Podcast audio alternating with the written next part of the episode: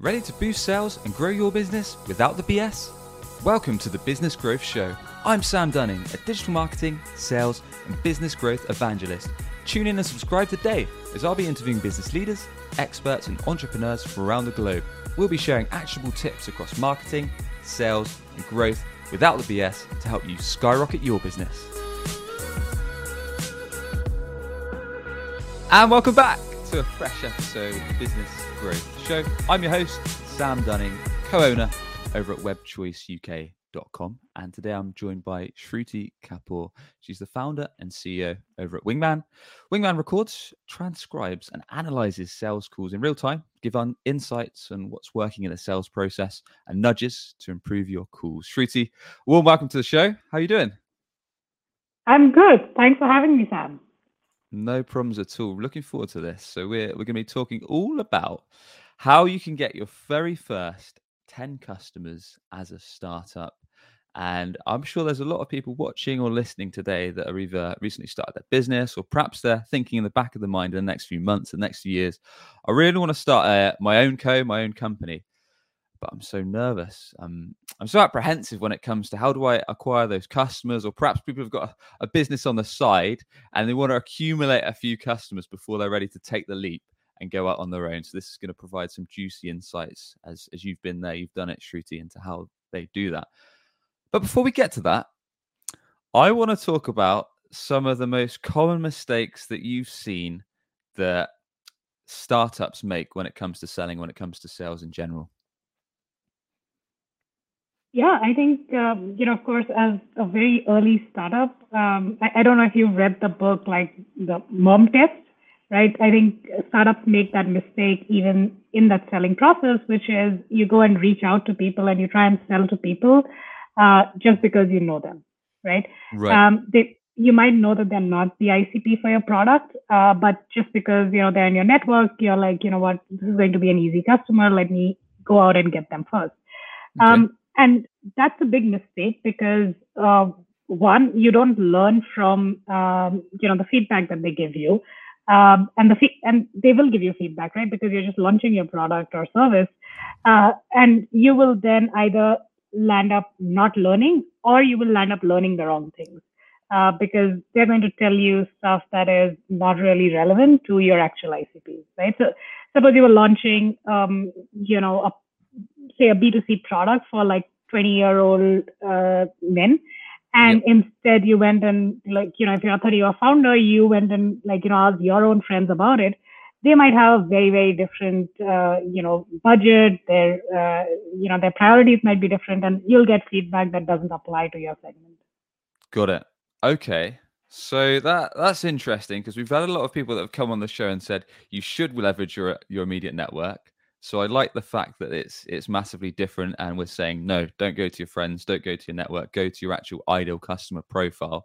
Um, and is is that purely, Shruti, because they're more likely to buy a product and also they'll friends and perhaps people that we're in close contact with already are less likely as well to give us honest and pure feedback. They're rather going to stroke our egos and perhaps go lightly on, on, uh, on what they really think. Um, so I think there are two parts to it, right? One is you should still go to your uh, network, right? Like, so right. When I think about, you know, how do you get your first ten customers? I think the network plays a really important role in that. Um, but, um, you know, it's important to kind of be aware that uh, what, you should still qualify people based on the I C P that you're looking for, right?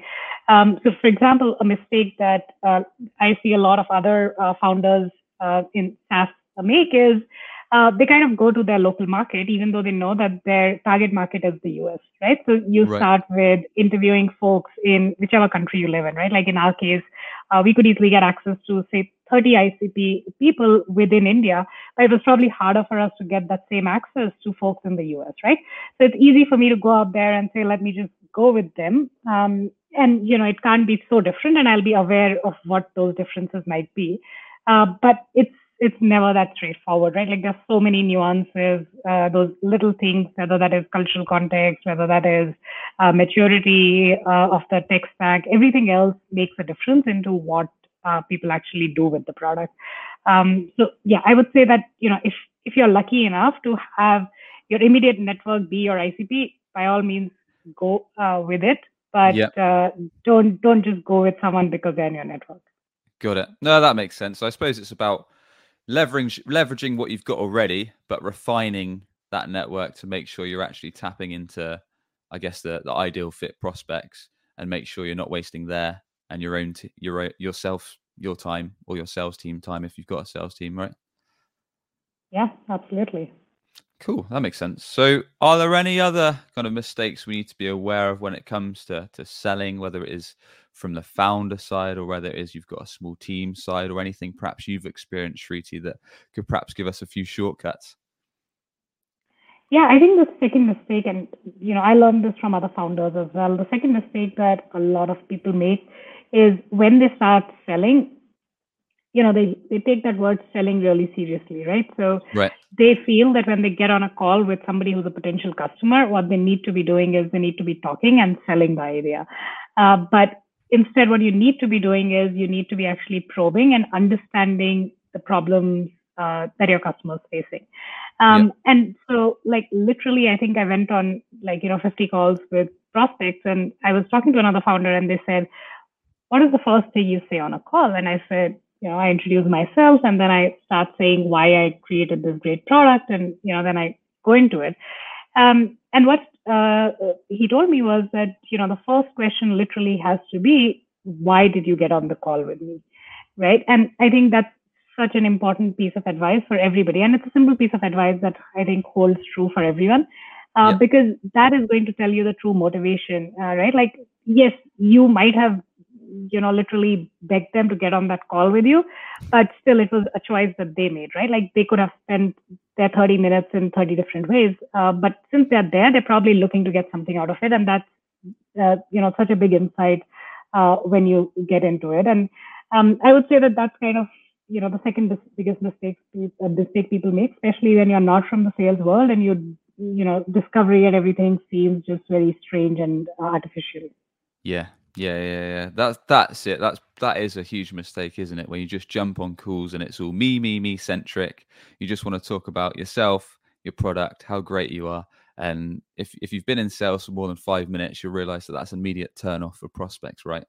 So um, I love that question. Why why did you decide to get on the call with me? Because I guess that kind of unpacks and really tees off the conversation, because they'll give you some some golden nuggets, some some useful advice onto what intrigued them, I guess, about your product or your offering that you can leverage later along the sales process, right?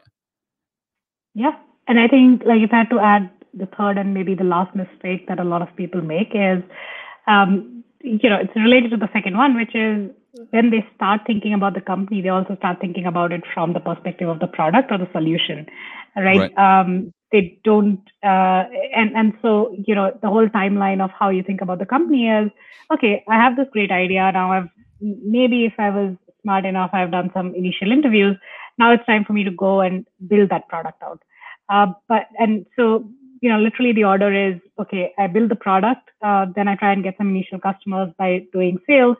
And then at some point later in the future, I think about marketing, right? But in fact, the order should actually be reversed, because if you get your marketing uh, piece right early on, that can give you so much leverage in Uh, you know, making the product and the sales process faster, uh, and you can learn so much more. And of course, in the early days, while you're still trying to figure out the product, it's not about, you know, putting putting fancy screenshots or wireframes on your website.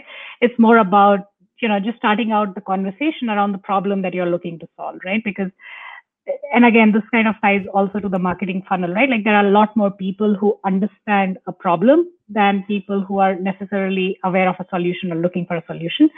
So even when you think about marketing in those early days, and I think you should start doing marketing, like, pretty much, uh, you know, even before you launch a company or uh, write your first line of code.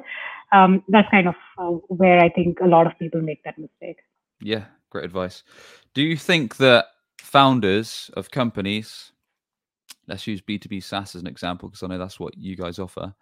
Do you think they often know the problem they, that they solve when they bring it to market? Or do you think they're often perhaps wrong or not quite right when it comes to actually really understanding the crispy exact problem that their customers are coming to them to solve? Um, I think there are people on the entire range of that spectrum. Um, and the other part of it really is that people might understand that the problem that they want to solve, but the solution that they have in mind might not actually solve that problem, right? It might create a different problem that then needs to get solved, right? Mm.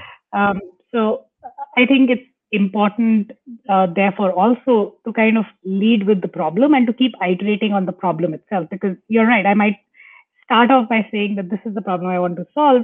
Uh, a few months later, when I actually have maybe an M V P of the product and I see people using it, I realize that either maybe the product doesn't solve that problem as well as I had imagined, uh, or I realize that maybe people are actually using it differently from what I imagined, and they're using it to solve a different problem that maybe is more tied to uh, what they do, right? Like, just to give you an example, like we at Wingman, like you mentioned, we record, transcribe, and analyze sales calls.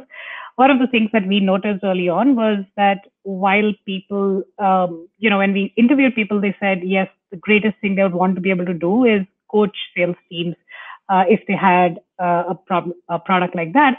Uh, but what we, what we realized people doing was that they were actually using it to coach for deals, not necessarily to coach people. All right. And okay. Then the product in some sense needs to evolve to say that, okay, yes, while coaching is great and people want to do it, it's not something that happens as often as people would like uh, to do.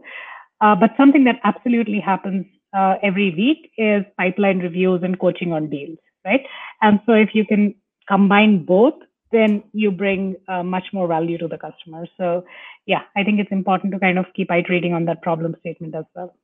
Yeah, yeah, yeah. So it sounds like constantly or regularly talking to your customers to understand kind of what they want to get out of it, how it's helping them, the problems they're facing. So not being afraid to, I guess, tweak your messaging, tweak your marketing, tweak your sales pitches even, I suppose, um, because ultimately the customers are the ones that are going to be buying your product. So you want to make sure it's as close to the actual feedback you're getting from your current customers and as to the problems, how it's helping them, how it's kind of making their business, their lives better, and making sure that's on point. Okay. Absolutely. Cool. Cool. Um, yeah, that's, that's some good stuff around kind of problem solving and making sure your messaging resonates with ideal customers you want to be tapping into. Are there any, I don't want to go too deep into this, but um, as we've covered on some episodes before, but are there any kind of real quick ways for perhaps businesses now that are thinking, um, I just want a, a fairly quick way to understand kind of the best or crispiest problem that I solve. Have you got any tips, Shruti, when it comes to kind of gathering that intel from perhaps your existing customers or new ones? Yeah, so, you know, we in fact went through um, another round of this exercise, and I think it's an exercise that's important to do every six months uh, at yeah. least. Um, The way we went about it was uh, to try and understand um, how people, you know, what is the job to be done, right? Uh, and, you know, people might have heard the jobs to be done framework. Yeah. Um, and the way we started by saying, how do we identify what are the jobs to be done, is we would literally go back. And of course, you know, since we're using Man internally, we have access to like, you know, thousands of uh, customer calls uh, with our prospects. Uh, we went back and said, you know, let's just go and listen to fifty calls in the last few months and just listen to like the first five minutes that people are talking about that particular topic, which right. is, you know, the answer to that question, why did you get on this call today, right? And that's where we kind of started realizing what those jobs were and what we then did. And there's another uh, framework that we used for this exercise called the value prop uh, canvas. Okay. Uh, where we would then start with saying, okay, this is the problem, uh, this is the, you know, job that somebody wants to do. Now, what happens if they're not able to do that job, right? Which is what you would call pain. And what happens if they're able to do that job, right? And also, why are they not able to do that job today, right? So in like, as an example, uh, if I'm selling to a, a V P of sales and they say that they are not able to coach their sales teams today, uh, my question is like, you know, why are you not able to coach your sales teams? Um, and, you know, what what is kind of the risk if you're not able to coach your sales team, right? Um, and people might have an answer like, okay, there is churn and, you know, my teams, uh, I don't hit quota. Yeah. Uh, then that kind of really gives you insights into saying, okay, you know, what is the real impact of what I'm trying to build? And that second layer of question also begins to help you think about, you know, other features within the product, right? Because sometimes the problem might be a little too abstract, or the job might be abstract.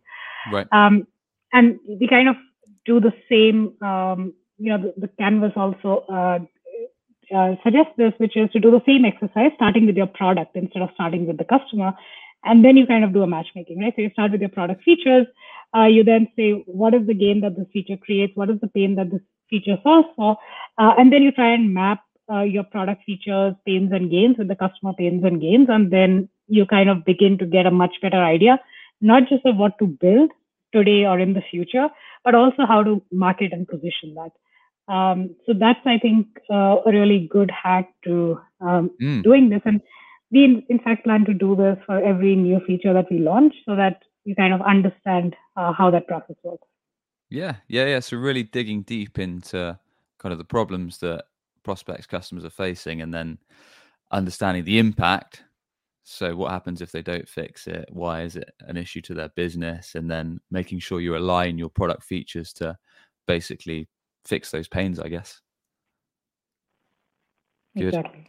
Good stuff. So moving this forward, um, some, I'm sure you've seen this a lot, Shruti, some founders that I've seen as well, they love selling, love talking to new prospects. They might love prospecting on the phone, via email. They might get inbound leads via their marketing, whatever. And then they've got no problem at all prospecting, getting leads in, putting them through the sales process and getting deals over the line. Other founders might be completely on the other side. They might be great technically when it comes to product build. Um, they might know everything about the product, how to launch it, create it, how to work with a team. But when it comes to selling, they might be scared stiff. Have you got any advice for perhaps someone who's on the other end of the spectrum who actually dreads the thought of kind of getting on the phone to new prospects, of how to get stuck in and familiar with the selling role, especially when you're in a startup? Just to put you on the spot. Yeah, I think, you know, it's, it's, it's not easy, and it's definitely a little bit of a personality thing, right? Um, and I think when, uh, in whichever situation, you know, you, you feel that you're not naturally gifted, the way to compensate for it is uh, with practice and with, um, you know, resources.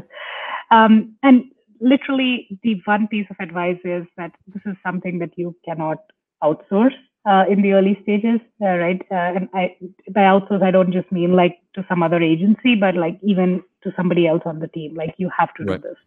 Um, as a founder, and um, I know of many people who've made that mistake. We've also partially made those mistakes ourselves uh, in this journey. Um, now, when you're getting on that uh, conversation, um, I think it's important to then break that journey up in your mind. Um, what happens is that very often as founders, we're really excited about the product, right? That's the thing that we are truly passionate about.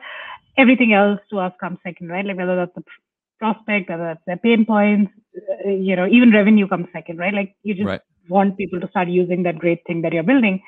Um, and so it's important to break that journey up uh, and be disciplined about it, to say that, listen, at the end of the first call, my objective is not necessarily to get this person to, you know, be using my product, right? At the end of that first call, what should my objective be? And that, I think, really helps uh, in managing expectations and in keeping that conversation uh, a little bit more lightweight. Um, okay. Because uh, when I go in and I say, you know what, the objective from this conversation for me is to actually understand this person's problem a little bit deeper, or my objective from this conversation is to make sure that I show them enough value or understanding of the problem that they will get on another call with me, then, you know, the, that conversation changes and I don't put so much pressure on myself. So I would say that that's probably one hack, which is to kind of break it up into saying, you know, with this particular meeting or call, what I'm doing is I'm selling the next meeting or interaction, uh, right? And it, whether that's like, I'm going to send you an email, is that person going to ever respond to my email? Um, so I think that's kind of uh, one way to uh, think about it. Yeah, love that. So just not not putting pressure on yourself that you need to close a deal, but rather thinking, look, am I going to have a good conversation with this prospect? I guess if it's an early sales call, depending on the length and the, the sales cycle, the sales process and how long it might take, are we going to take the time to understand kind of if there is a problem that we can solve, or if we're later in the process and perhaps doing a presentation or pitch or demo, are we going to make sure we show them the, the right value to all the questions we uncovered and all the issues we uncovered earlier in the sales processes, rather than just kind of thinking, like, I need to get this deal, I need to get this deal. Let's have a, like you said, a lighter conversation. So I guess it doesn't kind of stress you down and doesn't stress out the buyer at the same time. Exactly. Cool. And then you can actually have more meaningful, open conversations.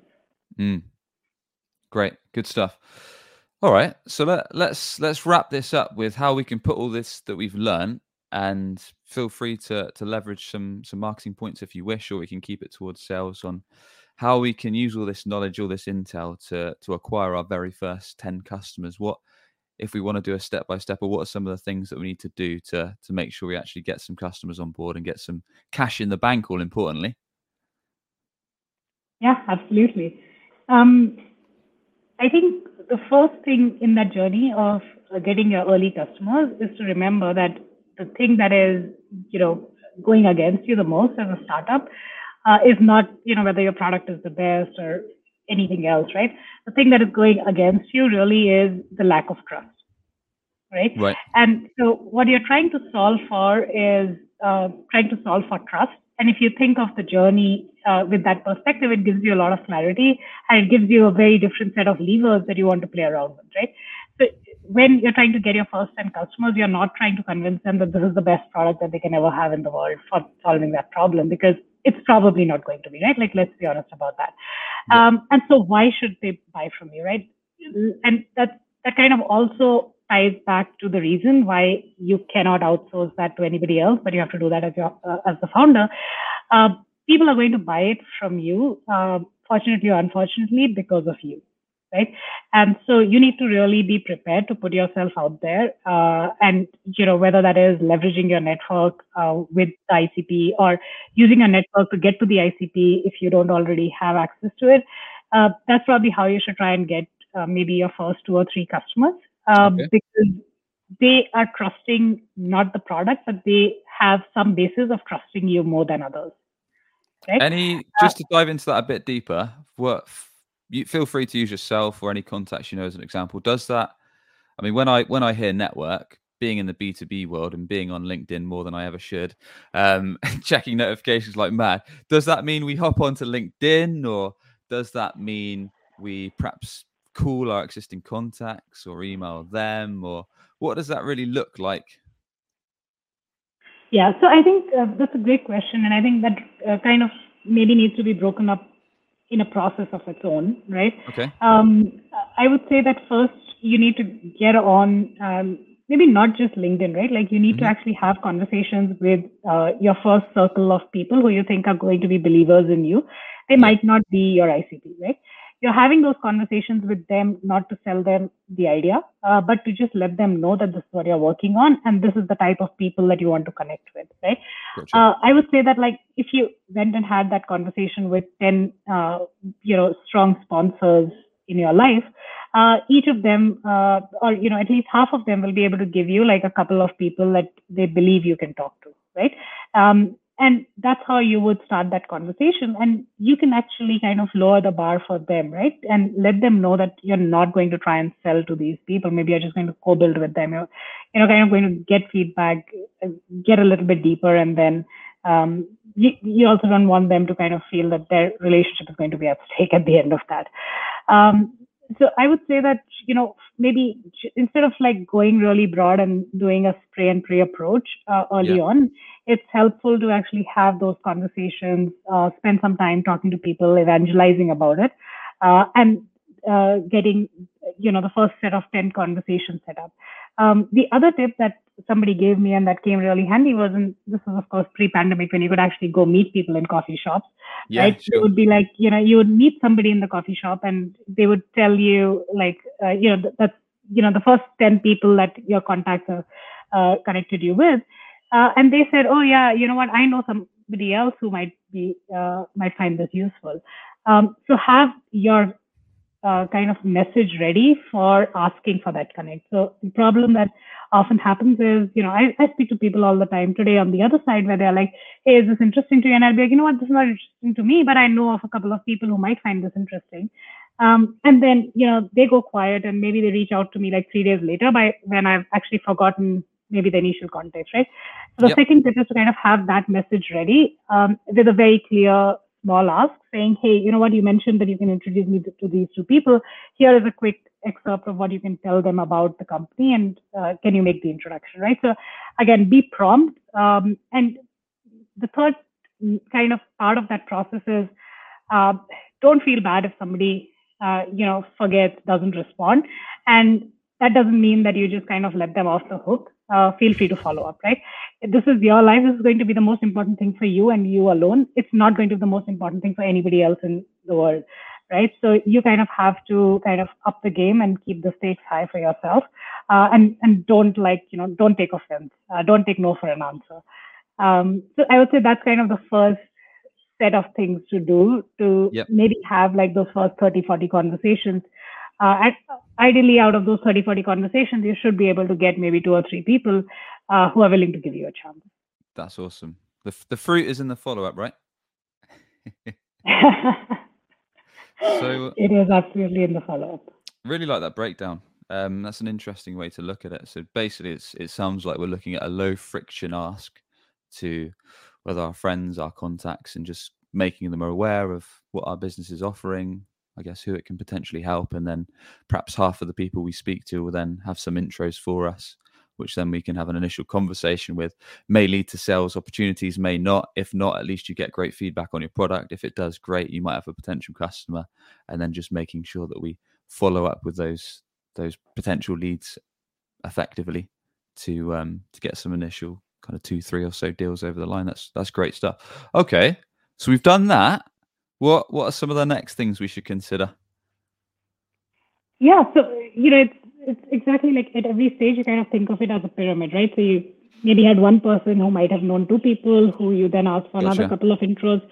And so now you have your first three customers. And now you need to kind of jump to the next stage of trust building, right? So the first stage of trust building was all about people who knew you, who from your background felt that they could trust you, or they knew somebody who uh, felt that they could trust you, right? Yeah. Um, now you need to kind of abstract out that trust to the second layer. And to abstract that trust out, what you need to do is uh, you need to use these people uh, and their feelings about the product to build trust with the next set of people.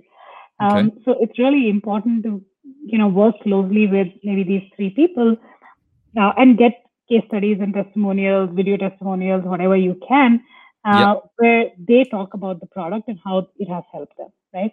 Gotcha. Uh, what people do is sometimes they just kind of keep going down that funnel of like, you know, using network over and over and over again uh, to kind of get the early customers. But what that does is two things. One, uh, like you said, right, like the, the, the network might not give you the most honest feedback. And two, uh, the you know, you also don't want to wear out your network, uh, right? Yeah. Um, so I think that once you have, you know, those first three, four customers, you should move to the second part of it, which is uh, then again, focus on the product building, focus on making these uh, people successful uh, and using them uh, to kind of then amplify the voice, not just of yourself, but of the product and uh, the value that it brings. Um, so I would say that, you know, that that's the kind of stage to switch and do case studies. And I know that in the early days, when you're like maybe a team of three or four people, uh, doing case studies might seem like, you know, priority number thirty-five.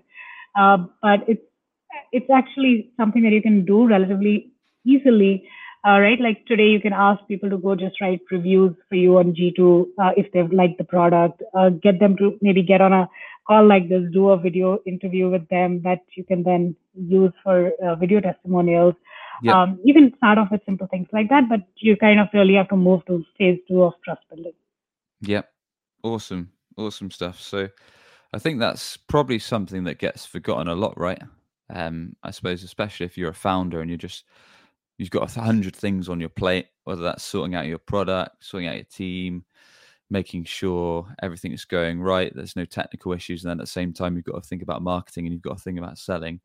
Perhaps once you've got your three customers, you completely forget that getting getting that social proof, getting those testimonials or those review videos or those case studies or whatever that looks like is so important because, as we've talked about on other episodes, they don't only help in the sense of they build trust with prospects that are perhaps checking out your website, but they can also be really good, like we've alluded to the whole episode, for actually literally taking the words from your customer's mouths on how they describe your product to then use on your on your sales calls, right? As that could be storytelling, as in how you had a case study of you took someone from having various issues of pain, and then your product came along, you, you had a conversation with them, and now this is the world that they're living in and the better better place that they are now, and many other examples of, of that. So that's that's really good stuff. Okay, so that's all good. This is there is there further things that we need to to do, or is that how we're going to get most of our ten customers, or other other pieces to the puzzle? No, I think this is it for the first ten customers, and then of course the third stage of trust building, which comes maybe at a bigger scale, is yeah. uh, you know, instead of your customer speaking about you, you then uh, maybe have like external validation, like, you know, G two badges, a Gartner, a Gartner recognition of some sort, um, as ways for building trust. But, you know, one way to kind of think about how you scale the company is to think of it in uh, abstracter and more abstract ways of uh, building trust with customers. Awesome. Brilliant stuff. Well, Shruti, really enjoyed the conversation today.